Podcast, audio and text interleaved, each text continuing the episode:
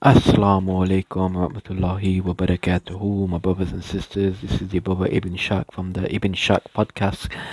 Welcome to my next episode. In this episode, I'm going to be sharing with you my encounter with an atheist that I met recently during the uh, the lifting of the lockdown restrictions, where we were allowed to go out and do some shopping.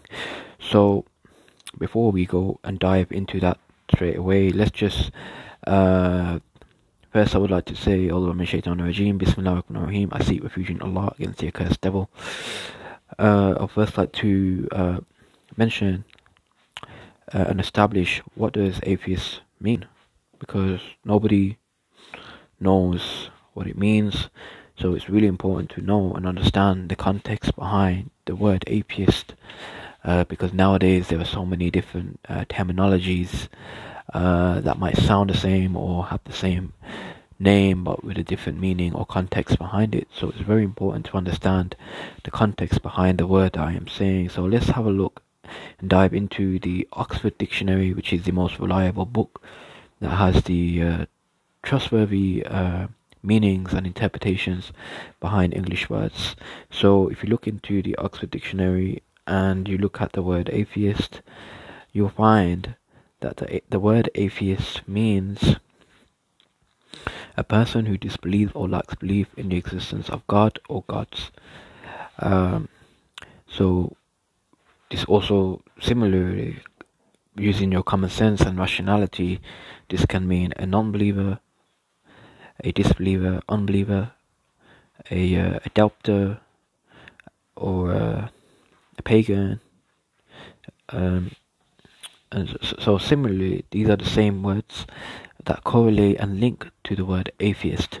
And uh, and if you look at the word atheism, because remember, atheist is the definition of what the person is, and the ism is the belief that they uh, follow. So if you look at atheism, uh, atheism, according to the Oxford Dictionary, means a disbelief or lack of belief in the existence of God or gods.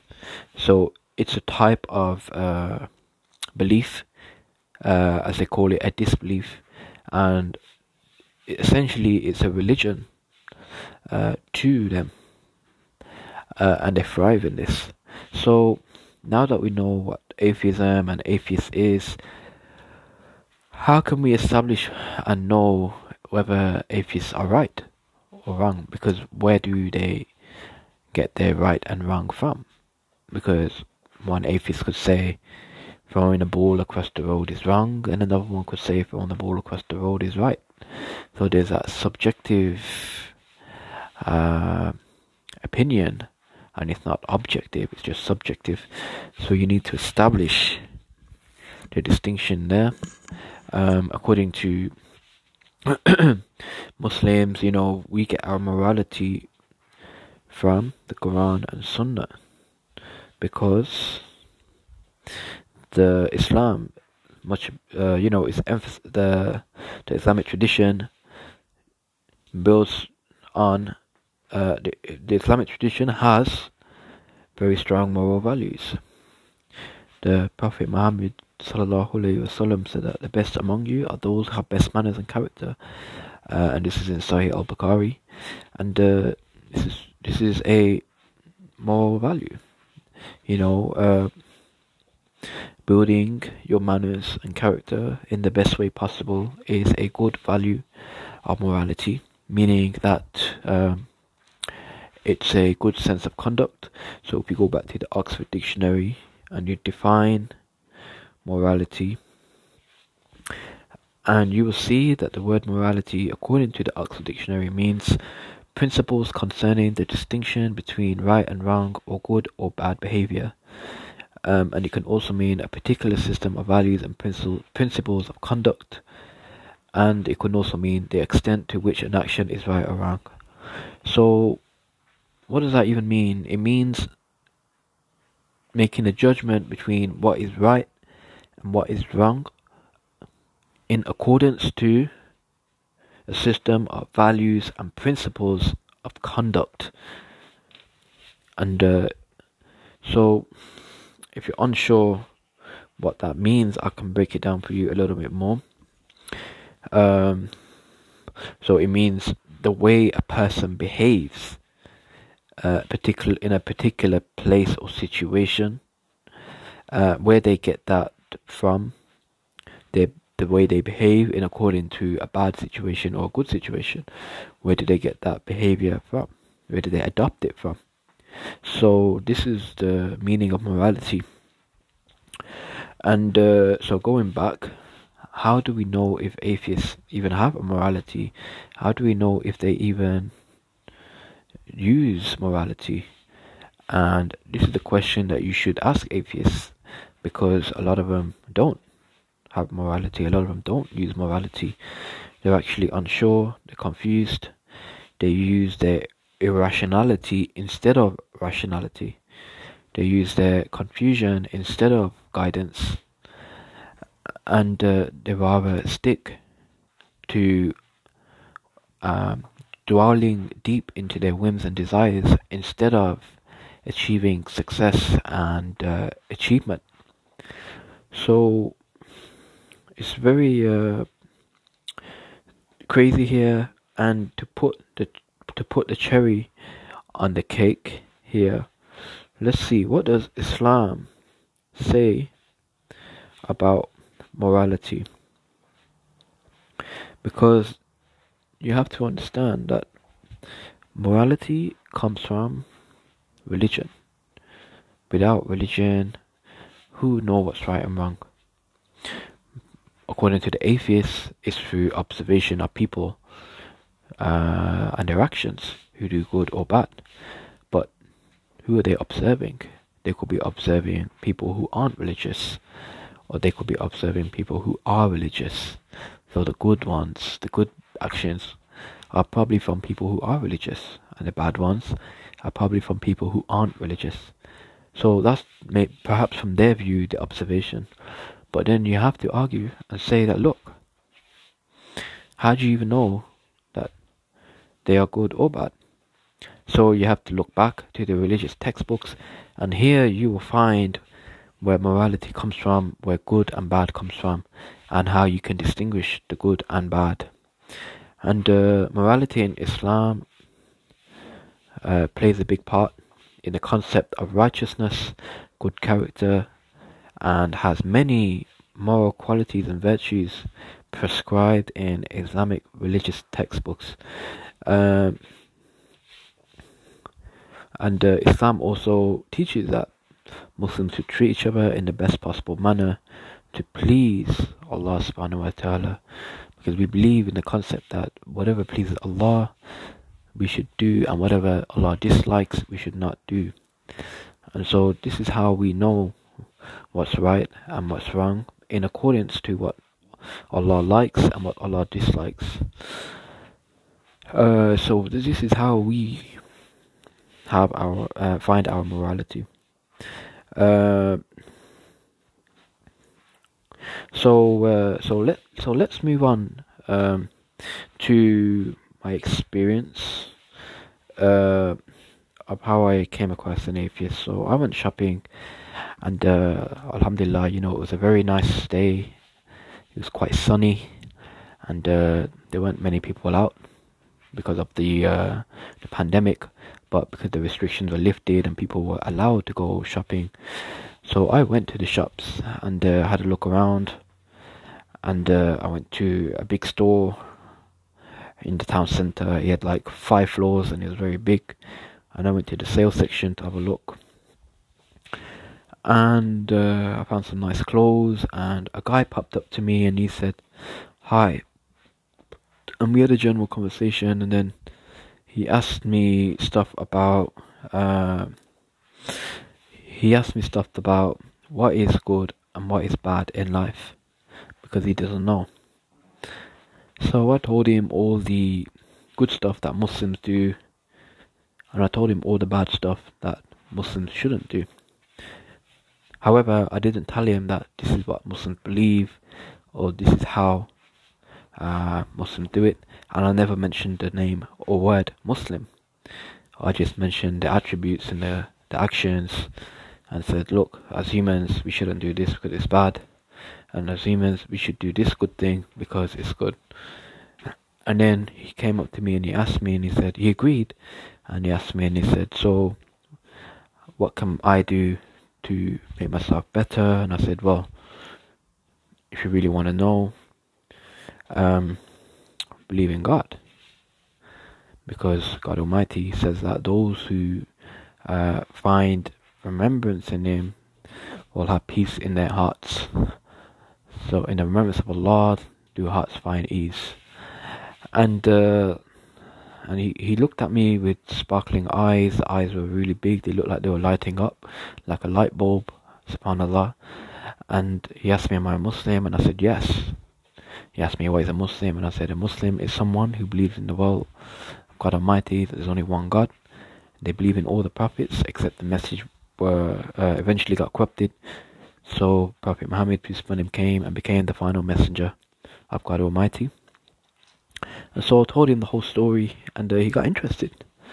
And uh, but the, strangest thing was that he had a beard, he had a trim mustache, he looked like a Muslim because of the way he looked, but he told me he was an atheist. Subhanallah. Subhanallah. So, my brothers and sisters, do not be fooled by the way people look because you don't know what they are, what they believe in, unless you have a interaction or dialogue with them to find out more about their beliefs. They might look like a Muslim externally, but internally they might be an atheist or an agnostic. So it's best to have a dialogue with them to find out more so that you can understand uh, who they are and maybe perhaps convey the truth to them about Islam. Uh, and so moving on, and that is what I did. I conveyed the truth. I told him about the Shahada. I said, if you're interested in Prophet Muhammad, peace be upon him, if you believe that there's a creator in the heavens and the earth, that the, the creator created all of this, the whole life, that uh, that this life itself is just a delusion. Um, and this, this life is a test to test us on our morality, test us on our decision making, test us on how we can do good on this earth and not do bad. And Allah also says in the Quran in 3185 the life of this world is merely the uh, enjoyment of delusion. So, what that means is that uh, this life is just uh, it's fake. It's just a delusion. It's temporary, meaning time will go fast, life will go fast, and you have to really take into consideration what have you been doing while the time is passing by. If you're just sitting there doing nothing, Allah is surely going to punish you for that because you haven't done anything to practice your faith, to convey the truth, or to do good deeds, for example. Have you even prayed Salah?